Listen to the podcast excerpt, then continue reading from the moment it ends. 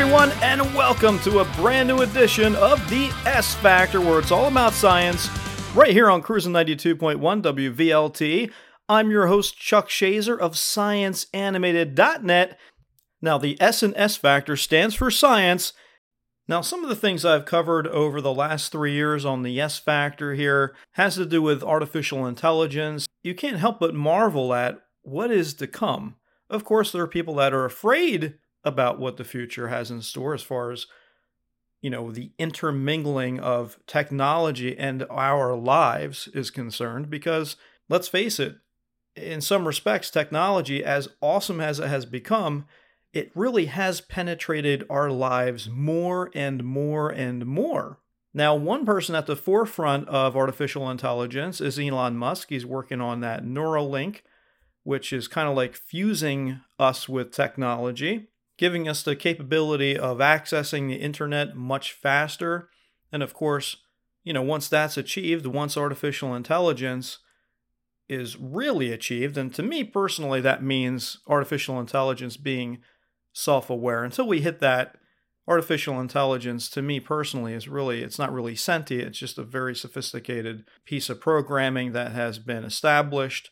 It can go off and branch in different directions, like with Google DeepMind, when it actually created its own language and they shut it down. Us humans, we have to understand what the artificial intelligence is doing. I mean, if we don't know what it's doing, that could have dire consequences in innumerable ways when it comes to our lives and our safety and things like that.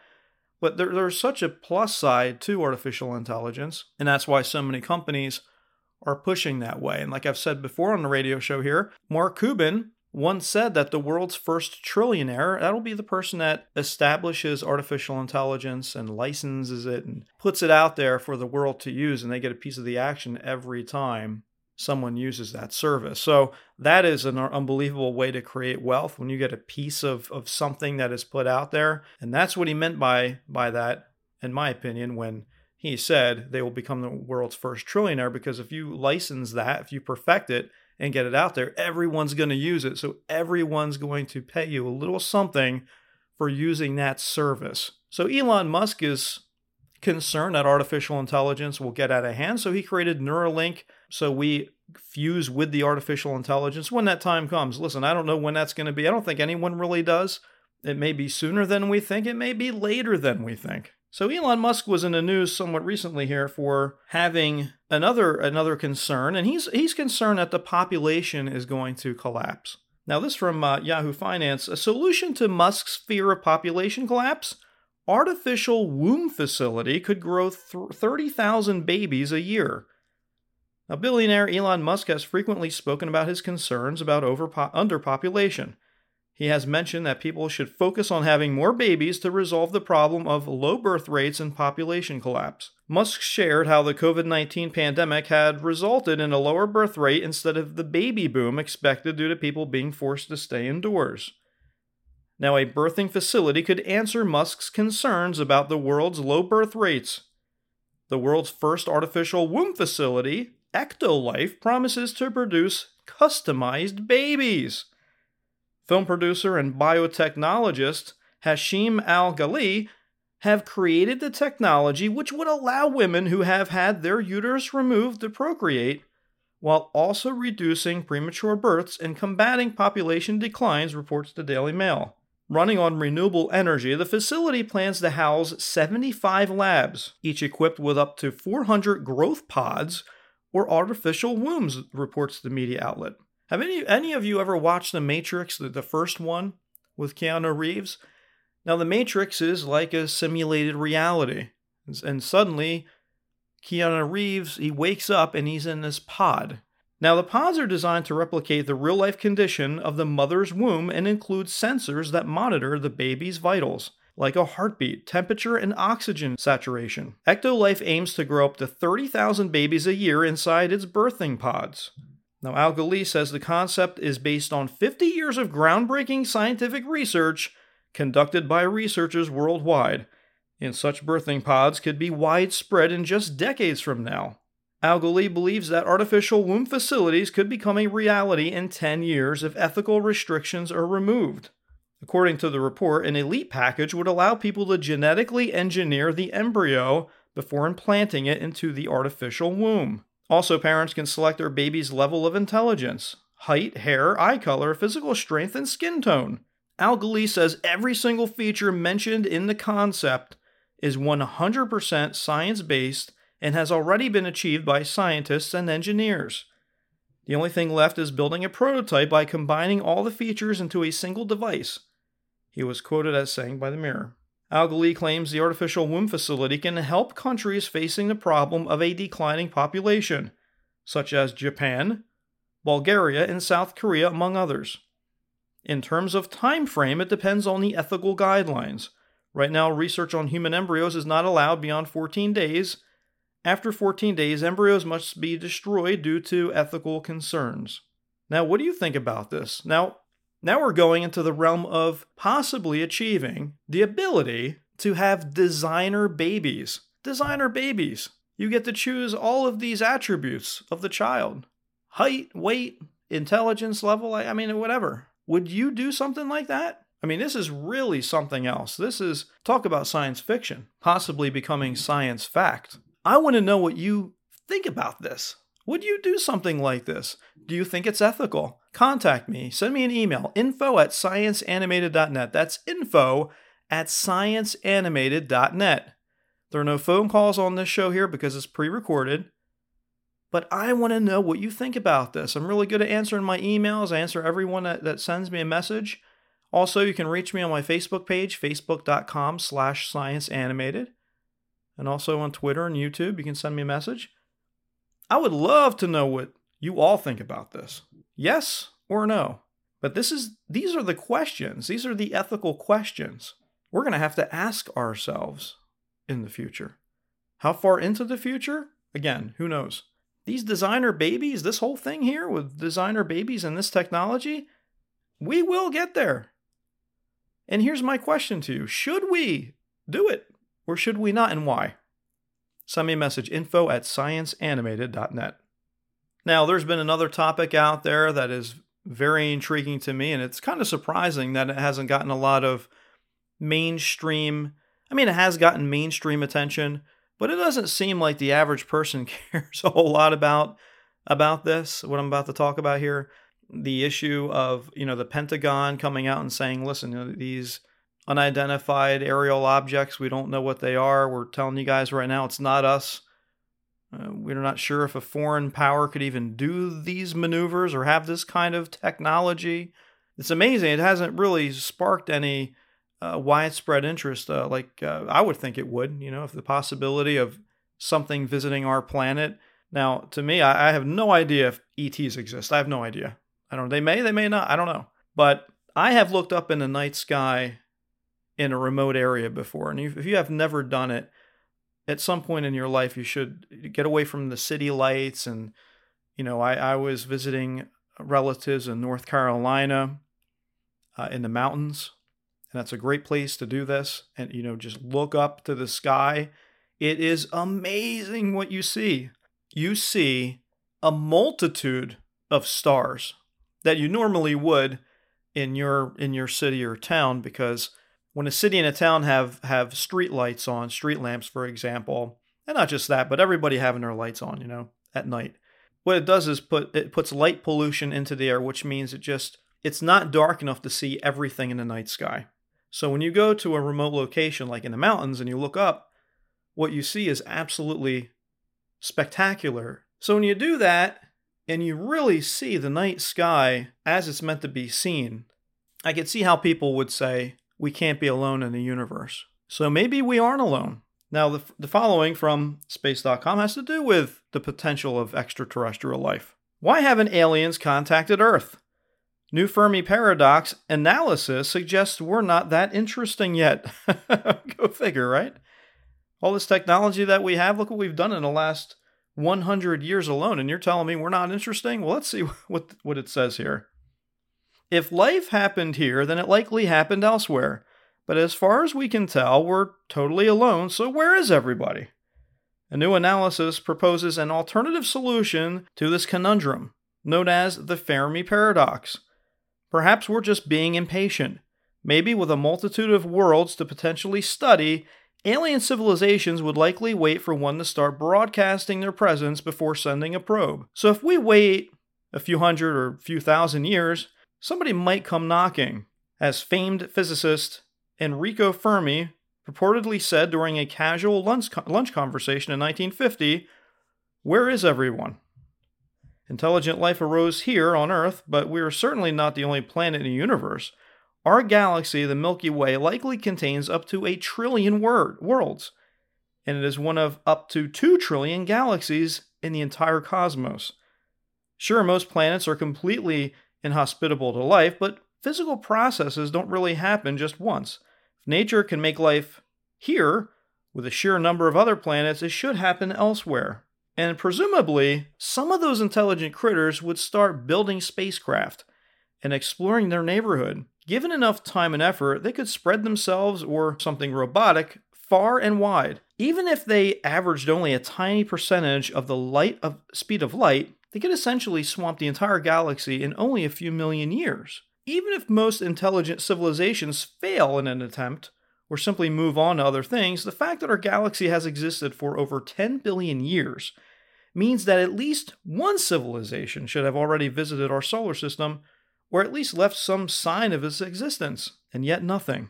We have absolutely no evidence for any extraterrestrial civilization, let alone life.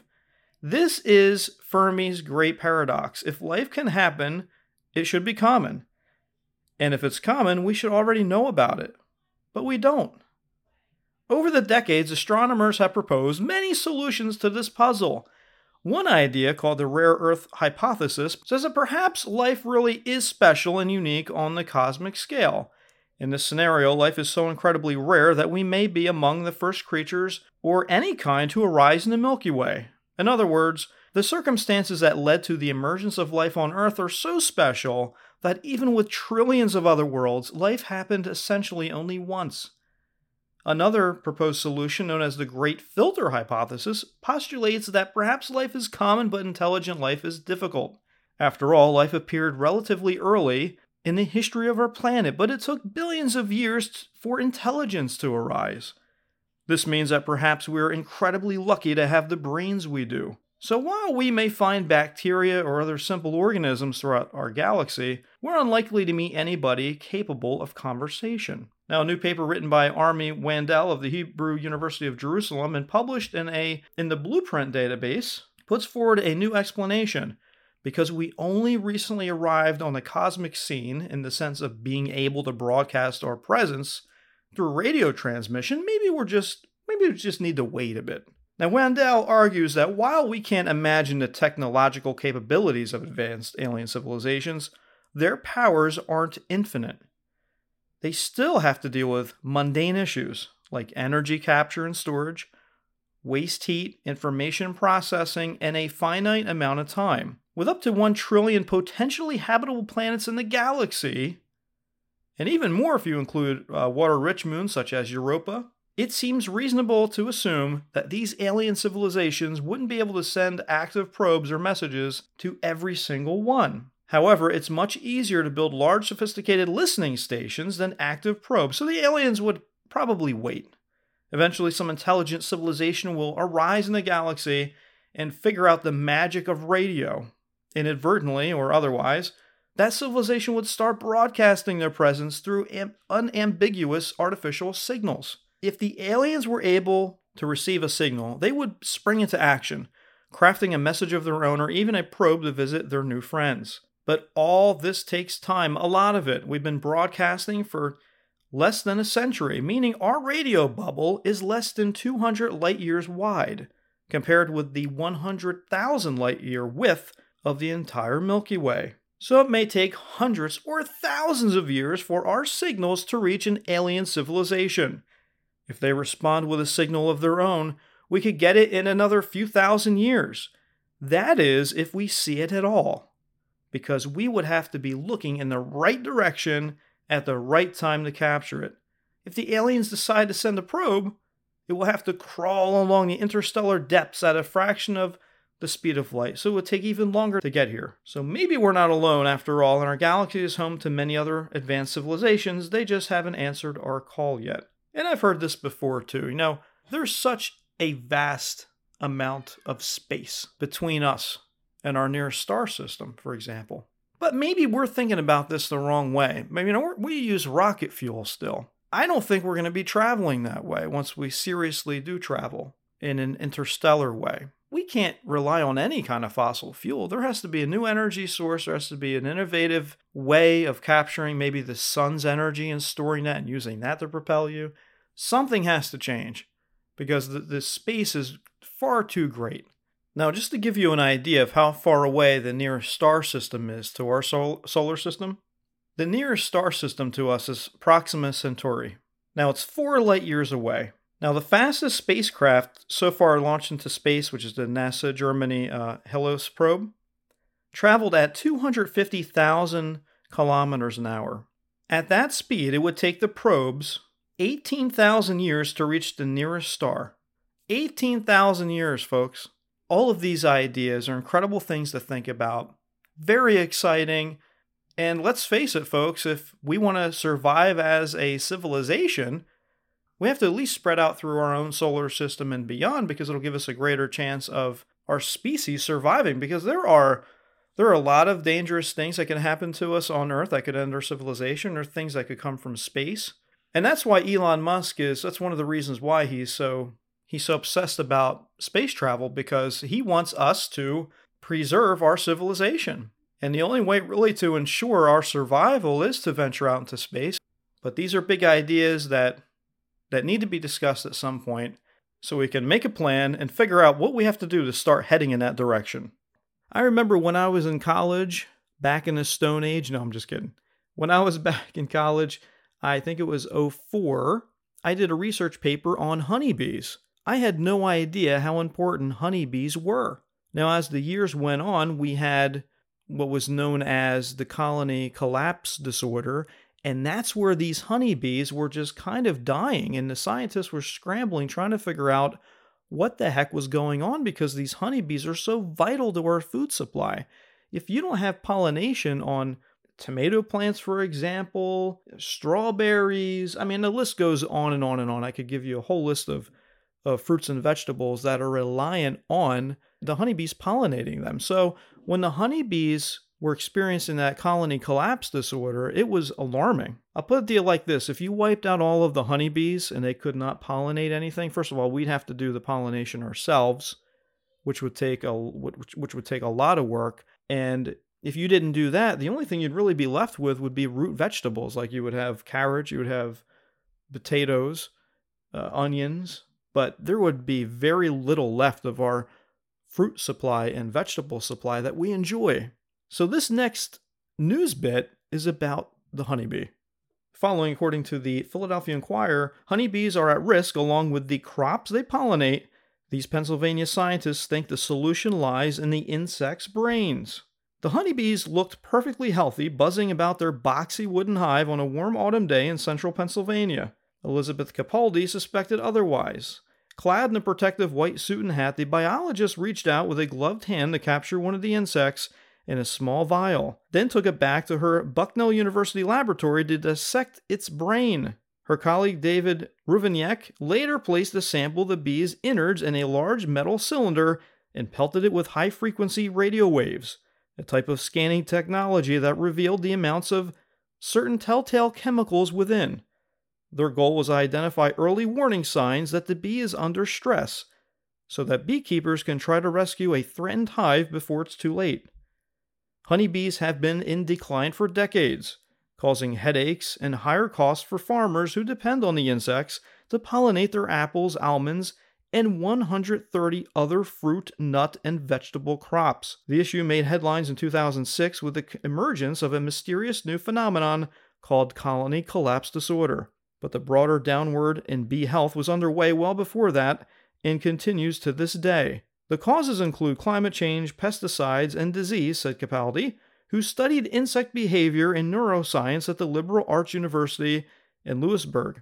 In bad years, the combination of insults can wipe out more than half of a beekeeper's colonies. Honeybees are suffering, she said. All of these factors have united together to create a stressful environment for honeybee colonies across the country. She and Rovnyak, a chemistry professor at Bucknell, realized 5 or 6 years ago that the problem might lend itself to an interdisciplinary solution. The pair joined forces with colleague Marie Pizzorno, an expert in viruses, as one factor in the insect's decline is a virus that deforms their wings. They want to identify chemical stress indicators that become elevated in a bee's brain months before the insects display any outward signs of decline. The cylindrical device Rovnyak uses to detect these substances, called a spectrometer, would be impractical for any beekeeper or farmer. But once the researchers determine which chemicals are the best predictors of bee health, they want to develop a low-cost test that could be deployed in the real world. Now, every spring, just as the apple blossoms are starting to bloom, a flatbed truck rolls up to Holabro Farms in the middle of the night, laden with 100 honeybee hives. Workers set up the boxy containers across 150 acres that produce more than 50 varieties of apples. Holabro, assistant business manager of the farm in Biglerville, just north of Gettysburg. We try to spread them out while it's dark before the bees wake up, she said. A decade ago, the farm rented the hives for $50 apiece. A few years ago, the price rose to $60. And this past spring, it was $100 for a total of $10,000, she said. Beekeepers have cited a variety of reasons for the increases, such as higher fuel costs and disruptions related to COVID-19. But every year, a major factor in higher costs is that many colonies don't survive the winter, meaning beekeepers must scramble to raise new ones in time for the growing season. You can't just manufacture a bee on a processing line in a factory, she said.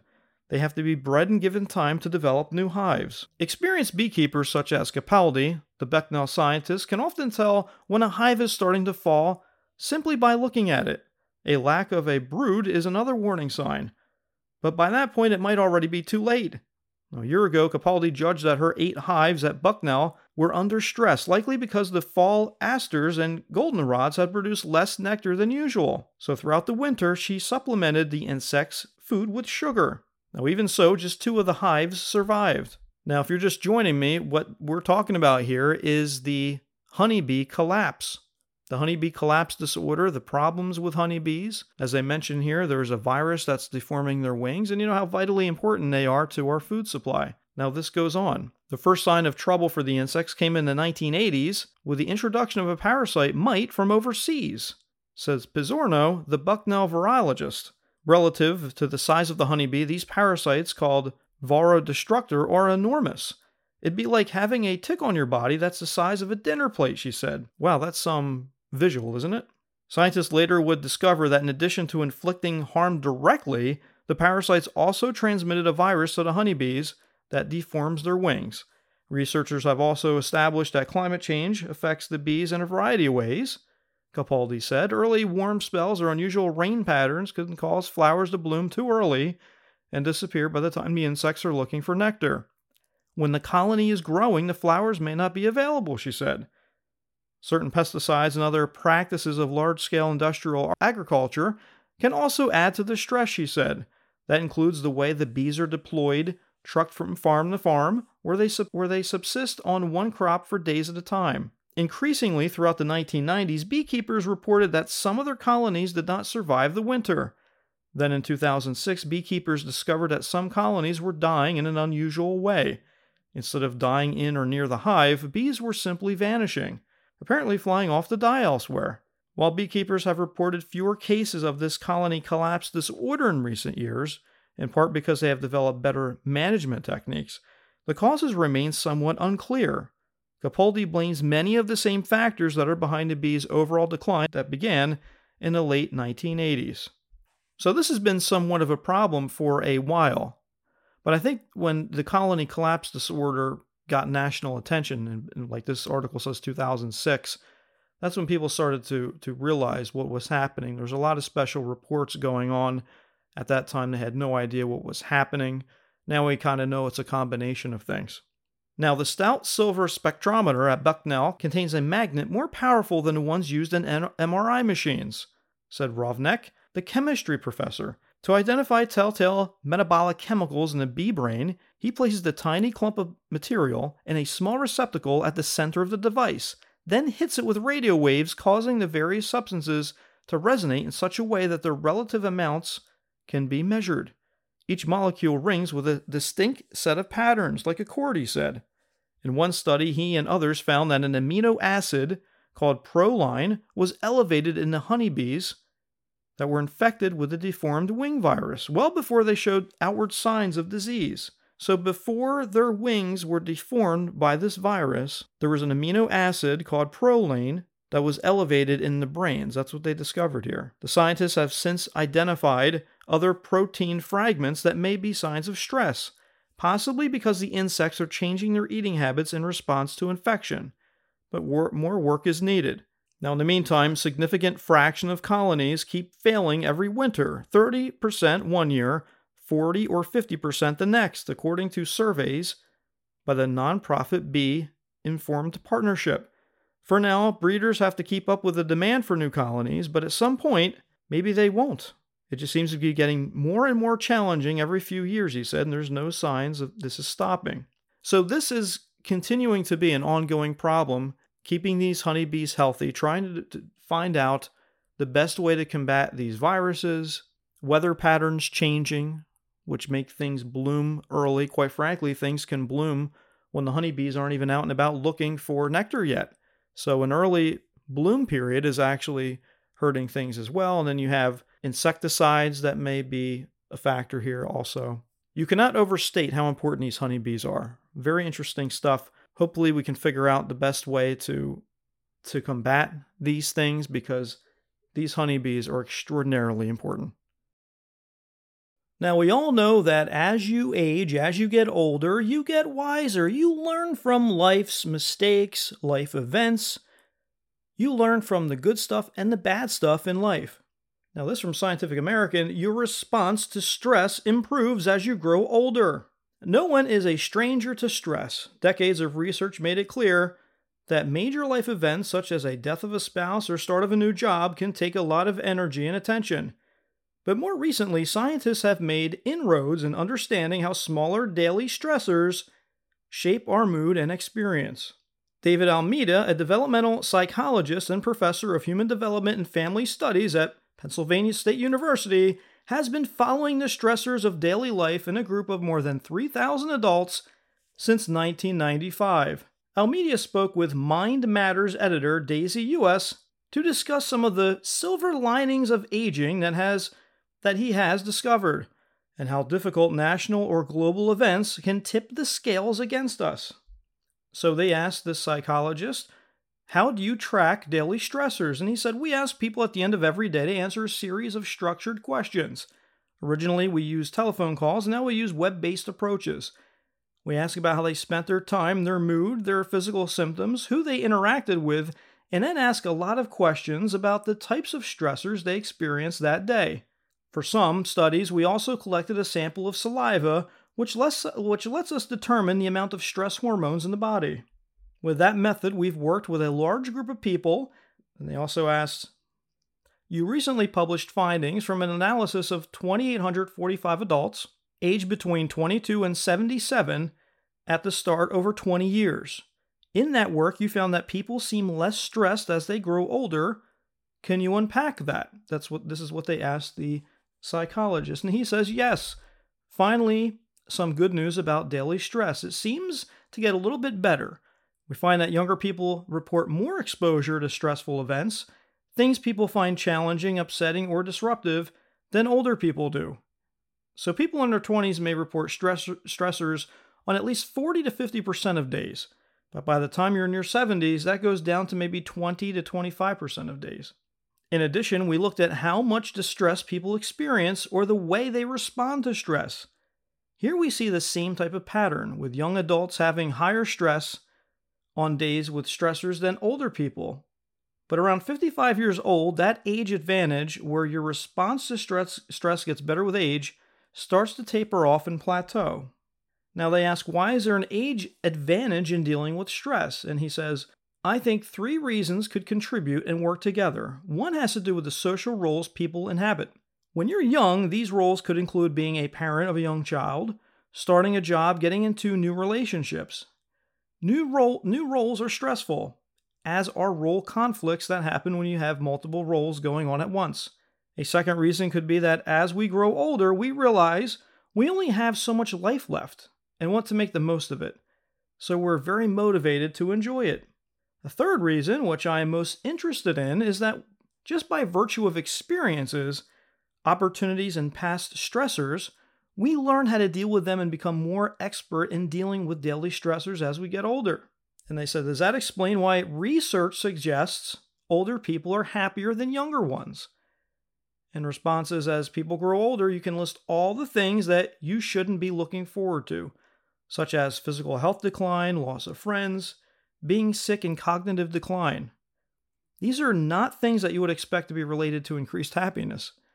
But we see over and over that as people grow older, they have increased life satisfaction. That said, there is a point when this pattern stops.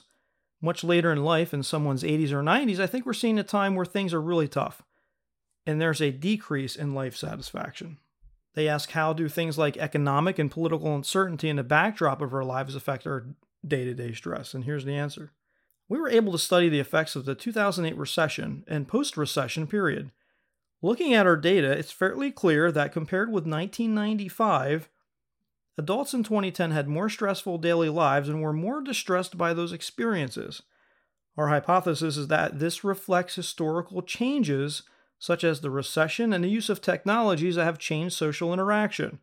From that, we can speculate on how economic downturn and other changes may affect us. In future work, we hope to see what the pandemic has done, but it's possible that we won't see much of an age advantage, for example, in this period. And what really surprised us from our analysis of the 2008 recession was that this difference in stress seems to be concentrated among midlife people. I'd have thought that your younger adults just starting their careers and older adults in retirement would be worse off. But no, it was the adults in their mid-40s through mid-60s who reported higher levels of psychological distress. I think this has to do with the social roles of a midlife adult. They are worried about their kids, but also their parents. Now, the interviewer here asks the psychologist, on a practical note, what should we be trying to remove all stressors from our daily life? And his response is, there's something that might actually be good about having some daily stress. People who report having no stress in their lives, you think they're lucky, happy people, but they also report feeling fewer positive things in their lives. They have fewer people in their lives and perform worse on cognitive tests. It's the reactivity to stress, how you respond to it, that really matters to your health and well-being. It's not the number of stressors, but actually your emotional response that can, for example, give you cardiovascular disease, increase inflammation, and can contribute to dying earlier. Now think about that, folks. The power of your mind is extraordinary.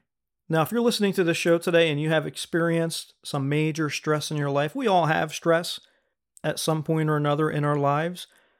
The most important thing that you can do for yourself in handling that, there are many different things you can do, but one thing in particular is exercise. And of course, if you're interested in doing that and working out and increasing your and boosting your mood, getting that dopamine, that serotonin level up so you feel good mentally and physically. Of course, as I say on the show here, the sponsor of The S Factor, Tawny Basil, Tawny Fit, contact her. But I cannot talk about stress in life without mentioning working out because it makes such a dramatic impact. Is that the answer for all of it? No, but it is a big piece. But the power of the mind is another part of it. How you handle the stressful situations. Your mind has so much to do with it. And your mind, as he's saying here, and he is correct, the psychologist is saying, your mind can play a role in cardiovascular health. In other words, if you're always stressed out to the max, I mean, you can't really exist that long that way without seeing some major health implications. So, very true words here. So, according to this psychologist's data, our stress decreases as we age. But if you're in your 80s or 90s, that's when the stress goes back up again because you're worried about your health and cognitive decline, and you may be dealing with all of those things. So, very interesting data here.